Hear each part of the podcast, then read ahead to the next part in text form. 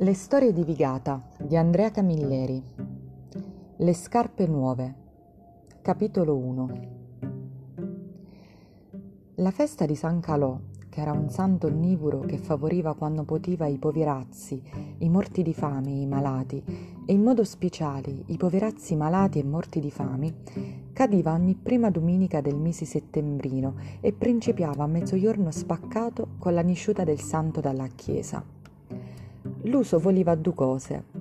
La prima era che nella mattinata cavadri, muli e scecchi parati a festa, vale a dire con un mazzo di piume colorate sopra gli fronti e una coperta buona per gualdrappa, portavano forme di pane al santo fino a drinda alla chiesa.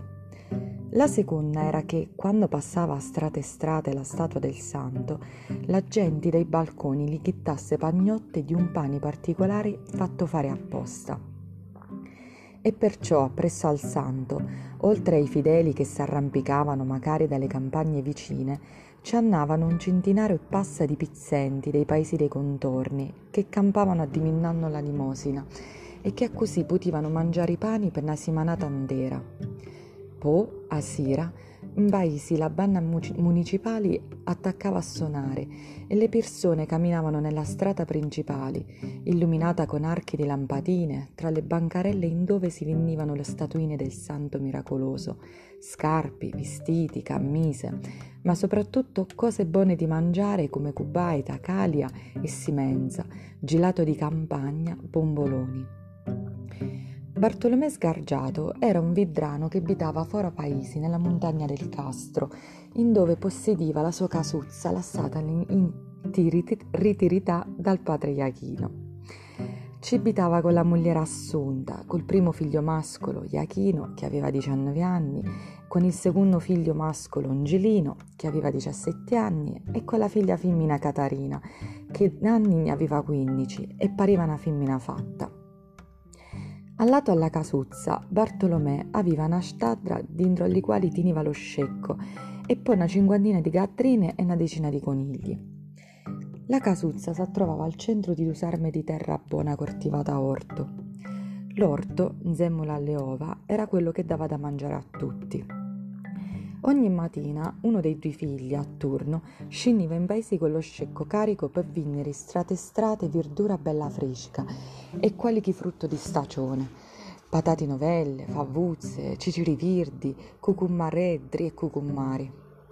In un'orata e mezza massimo ogni cosa veniva venuta, perché si trattava di roba curata con affezione da Bartolomè e dai suoi figli, e l'affezione si senti magari nel sapore.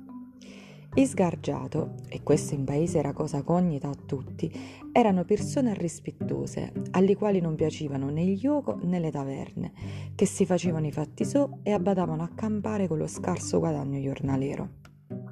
Con i abitanti di Vigata non avevano mai avuto a che dire. Il primo problema che un tinto giorno Bartolomè ebbi con uno dei paesi fu col segretario politico di Vigata, il camarata Agazio Lattoneri. Non perché Bartolomè e i suoi figli avessero mai detto la minima cosa contro Benito Mussolini al fascismo, anzi, quando che c'erano le adunate dei rurali, come li chiamava Mussolini, erano sempre in prima fila e in camisa nivura. Persino nella camera di mangiare tenevano appennuti al muro un quadretto di San Calò e il ritratto di Mussolini che li tagliava con l'ermo in testa e gli occhi arraggiati mentre si aiutivano la ministrina. Una mattina dell'augusto del 1939 i due frati, Iachino e Ingilino, si erano risvegliati con la febbre forti. Un'influenza che correva, due giorni di letto e passava. Allora avevano deciso che Bartolomè sarebbe scenduto in paesi mentre Assunta e Catarina avrebbero badato all'orto. Proprio il giorno avanti, Bartolomè si era chiuso a Gallotta alla festa di Santo Pastriota per accattarsi uno scecco, dato che quello che aveva prima gli era morto di vecchiaia. Si era portato appresso tutto il denaro che possedevano e che sua mogliera teneva dentro un fazzolettoni virdi infilato in mezzo alle minne. Ma quel denaro non sarebbe certo bastato per accattare uno scecco picciotto. Cerca che ti cerca, ne trovò uno che gli parse meno malannato dell'altro. Se lo voleva vendere un vidrano di gallotta che lui conosceva e col quale però non avrebbe voluto mai avere niente a che fare. Si chiamava Lollo Mostocotto ed era uno che trasiva e ne usciva dal carcero in quanto che era comunista. Ogni tanto, una poco di fascisti trasivano nella sua casa e gli davano una tale fracchiata di lignati che lo lasciavano in terra più morto che vivo. Ma non c'era verso di fargli cangiare idea. Comunista era e comunista arrestava. Bartolomè si tagliò ancora torno torno, ma non aveva trovato di meglio, tornò da Mostocotto. Pattiò, pagò. Ristò senza un centesimo, il denaro gli era bastato appena appena. Come si chiama? spiò a Mostocotto. Mussolini, arrisponnò Laudro con un sorrisetto. Bartolomè arrestò imbarbagliato. Ma Benito Mussolini non era il capo del fascismo e dell'Italia. Come si faceva a chiamare in uscecco col suo nome? Perché la chiamassi così, tu che sei comunista? Proprio per questo. Ogni tanto, per sfogarmi, lo piglio a bastonate e l'insurto a mali palori. Ma tu chiamalo come ti pare e piaci. Mentre se ne tornava verso la sua casa, Bartolomè ha deciso che l'avrebbe chiamato Curu, come allo scecco che aveva prima.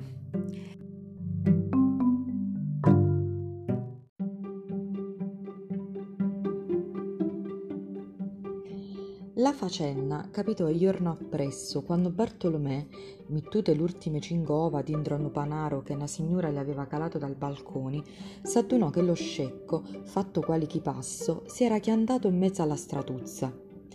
Lo pigliò per le retini e cercò di spostarlo, ma quello non si cataminò. Lo comenzò a tirare con tutte le sue forze, ma quello nenti. Allora principiò a parlargli. Arri, curù, arri! Ma lo scecco era come se fosse diventato sordo.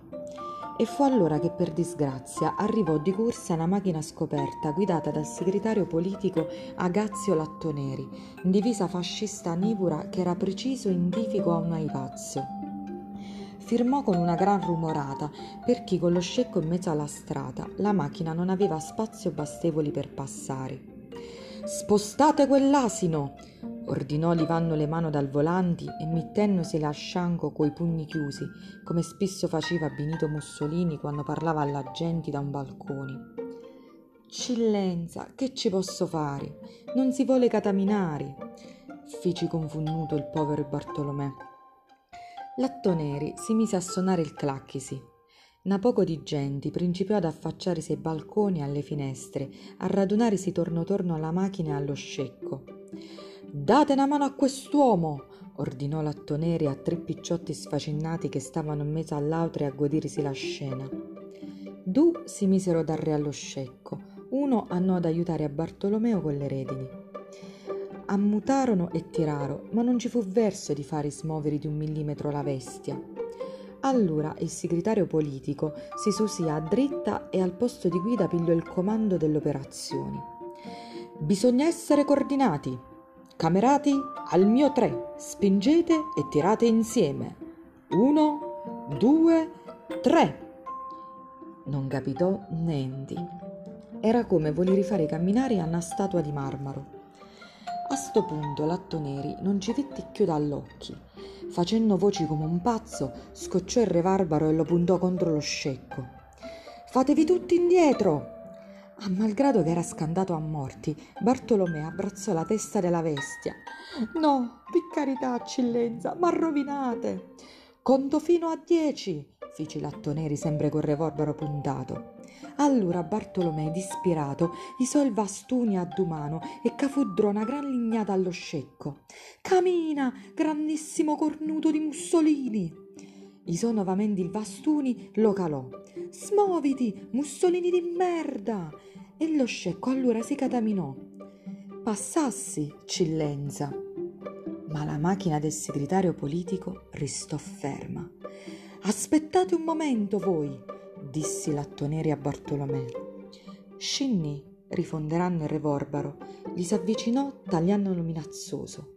Intanto erano arrivati due carabinieri. Come si chiama quest'asino? spiò. Curù, cillenza Curù un cazzo! Voi avete osato chiamarlo come il nostro amato capo. L'ho sentito con le mie orecchie. La pagherete cara. E a rivolta ai carabinieri, portatelo in caserma. E i carabinieri se lo portarono a Bartolomè, che però non lassava le retini dato che lo scecco ora camminava senza fare questioni. Non videndo tornare al loro padre, i figli, a malgrado la febbre, si susero, scennero in paese e vennero a sapere la faccenda. E correro a chiamare l'avvocato Gaetano Minnolicchia, che li aveva già aiutati in un'altra storia. Ma non ci fu da bisogno dell'avvocato, perché Bartolomè, intanto, s'era riscinnuto nel dopo pranzo a parlare col maresciallo Spicuzza e a spiegargli che a qual- qualmente erano nate le cose. Il maresciallo, che conosceva Bartolomeo come un gran galantuomo, andò a parlargli col segretario politico, il quale, dopo essersi fatto pregare, acconsentì finalmente a farlo rimettere in libertà. Ma fece una diffida solenni a Bartolomeo. Mai più avrebbe dovuto chiamare allo scecco Mussolini. Se la cosa capitava una seconda volta, avrebbe fatto condannare a Bartolomè al confino. La festa di San Calò capitò una misata dopo che era successo sto fatto. La mattina Assunta raprì l'armoire in dove ci stava il corredo di Catarina e tirò fuori la coperta arraccama, arraccamata, una bellezza che ci volevano occhi per tagliarla. La stirò aiutata da Catarina, la ripiegò e la sistemò sopra alla groppa di curù e ai sciacchi dello scecco si attaccò due grandi ceste di canna chini chini di pani fatto da lei nel forno di casa. Appresso le femmine si vissero a festa, gli uomini si misero i vestiti buoni e tutti si niscisero a piedi verso Vigata. Per trasere in chiesa c'era una lunga fila di vestie parate che aspettavano il turno. Sicuramente, prima di un'orata, non sarebbero rinisciuti a portare a Curù fino a davanti all'artaro per la consegna del pane. Allora Assunta e Catarina decisero di farsi una firriata tra le bancarelle, mentre Bartolomè e Angelino, datosi che era festa, si andavano a vivere un bicchiere di vino.